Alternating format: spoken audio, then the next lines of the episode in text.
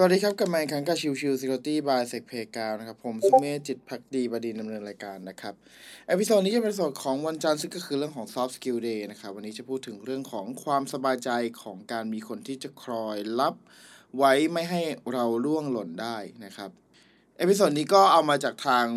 The Matter นะครับ ในหัวข้ออย่างที่บอกไปความสบายใจของการมีคนที่จะคอยรับไว้ไม่ให้เราล่วงหล่นนะครับ คำพูดที่เรามักจะเคยได้ยินสำหรับจากคนใกล้ตัวของเรานะก็คือร้องไห้ทำไมมีอะไรบอกกันได้นะครับมีเป็นประโยคที่เราอยากจะได้ยินจากคนสำคัญในวันที่ใจอ่อนล้า ไม่จำเป็นต้องยื่นมือมาช่วยหาทางออกก็ได้ แต่ขอแค่อยู่เคียงข้างกันก็พอแล้ว ในวันที่เราหกล้มเข่าแตก เราต้องเปิดกล่องปฐมพยาบาลมาทำแผลแล้วปิดด้วยพลาสเตอร์ให้เรียบร้อย เพื่อไม่ให้แผลเกิดการติดเชื้อและอาการแย่ลงในวันที่เราใจสลาย การมีใครสักคนที่สามารถนั่งอยู่เป็นเพื่อนเราจนกว่าจะรู้สึกดีขึ้น ก็เป็นเรื่องสำคัญเช่นเดียวกัน เพราะเมื่อใจมีแผลลุกลามแล้วมันสามารถทำร้ายเราได้มากกว่าที่คิดนะครับ สายสัมพันธ์จะแน่นแฟนขึ้นเมื่อเราปฐมพยาบาลใจให้กันนะครับ การ support ใจกันคือการแสดงความเข้าใจแล้วก็ห่วงใยให้ใครอีกคน จะเป็นในรูปแบบคำพูดหรือกระทำก็นับเป็นการ support ทางใจเช่นเดียวกัน การช่วยเพื่อนจองคิวนักบำบัด การสวมกอดคนรักในตอนที่เขาร้องไห้ หรือแม้แต่การยื่นช็อกโกแลตร้อนให้เพื่อนจิบหลังจากที่เขาเล่าสิ่งที่ไม่สบายใจออกมาจนหมดก็ใช่ จากรายงานในเรื่องความเครียดของปี 2020 2นะครับ ของสมาคมจิตวิทยาอเมริกันพบว่าการ support ใจกันมีผลกับการลดความเครียดลง และทำให้ความเป็นอยู่โดยรวมของเราดีขึ้นด้วย ในทุกความสัมพันธ์ที่สำคัญกับเรา ไม่ว่าจะเป็นความสัมพันธ์ของเพื่อนสนิทหรือคนรัก การ support ใจกันและการจะช่วยดึงให้คนสองคนเข้ามาใกล้กันยิ่งขึ้น เข้าใจความคิดและการกระทำของกันและกันรวมไปถึงเเพิ่มความเชื่อใจให้สนิทกันอย่างเหนียวแน่นมากขึ้น หลายคนพบว่าเพื่อนสนิทที่อยู่ด้วยกันมายาวนานก็คือคนที่คอยคอยปลอบใจกันแล้วก็ เวลาร้องไห้ก็มีอยู่ด้วยกันนะครับ พากันไปร้องคาราโอเกะสุดเสียงในเวลาที่อกหัก และจับมือไว้ให้แน่นในเวลาที่เจอปัญหา เพราะเราต่างคนต่าง รู้สึกถึงความรัก ความห่วงใยการได้รับการยอมรับที่มีให้กันและกันในวันที่เหลือล้าทำให้ความสัมพันธ์ของเราแข็งแรงขึ้น ไม่ว่าจะเจอปัญหาอะไรก็ตามที่จะทำร้ายสายใยระหว่างเรา เราจะจัดการมันให้ไปทางที่ยิ่งดียิ่งขึ้น เพราะฉะนั้นถ้าเจอคนสำคัญที่คอยกอดเราไว้ในวันที่ล่วงหล่นเจอแล้ว ก็รักษาไว้ให้ดีที่สุดละกันไม่จำเป็นต้องดึงให้ลุกขึ้นยืน แต่นั่งอยู่ด้วยกันจนกว่าจะลุกก็เพียงพอ ความเข้าใจคือสิ่งสำคัญในการสปอร์ตใจกันสักคน ลองมองปัญหาในมุมมองของอีกฝ่ายถ้าเป็นเราเออถ้าเราเป็นเขานะครับ เราจะเข้าใจมันไหมเราจะรู้สึกยังไง นอกจากเราจะช่วยปลอบโยมจิตใจเพื่อนหรือคนรักได้แล้ว การมองปัญหาอย่างรอบคอบ รอบด้านนั้น ช่วยให้เราเข้าใจพวกเขาได้มากขึ้น และทำให้ความสัมพันธ์แก่งขึ้นอีกด้วย สิ่งแรกที่ หลายคนลงมือทำในเวลาที่ต้องการการสปอร์ตใจก็คือการช่วยหาทางออก แต่ความจริงแล้วไม่ว่าอีกฝ่ายจะเจอปัญหาอะไร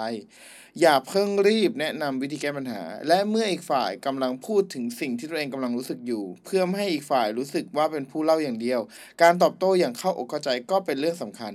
เพราะความเงียบอาจทำให้เขารู้สึกแย่กับการเลือกที่จะมาเปิดใจให้เราฟังได้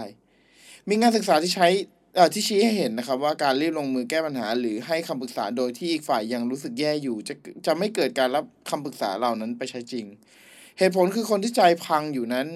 แค่ต้องการใครสักคนมารับฟัง หรือใครสักคนที่สามารถแสดงออกให้เห็นได้ว่าเฮ้ยพวกเขารู้สึกยังไง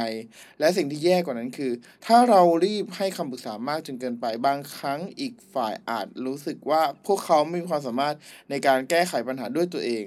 จนต้องทำให้คนอื่นมาช่วยเลย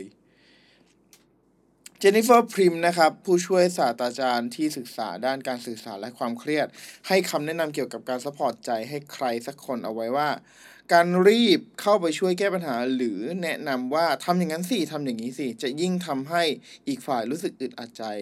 หรือรู้สึกเป็นเรื่องผิดที่จะรู้สึกแย่กับเรื่องนี้ได้ ไม่ว่าเรื่องราวอีกฝ่ายจะสามารถแก้ปัญหาได้ง่ายเพียงใดก็ตาม เก็บคำแนะนำของเราไว้ก่อนจนกว่าเขาจะถามคำแนะนำของเรา การ support ใจที่ได้ผลดีคือการปล่อยให้เขาพูดถึงรู้สิ่งที่รู้สึกออกมาทั้ง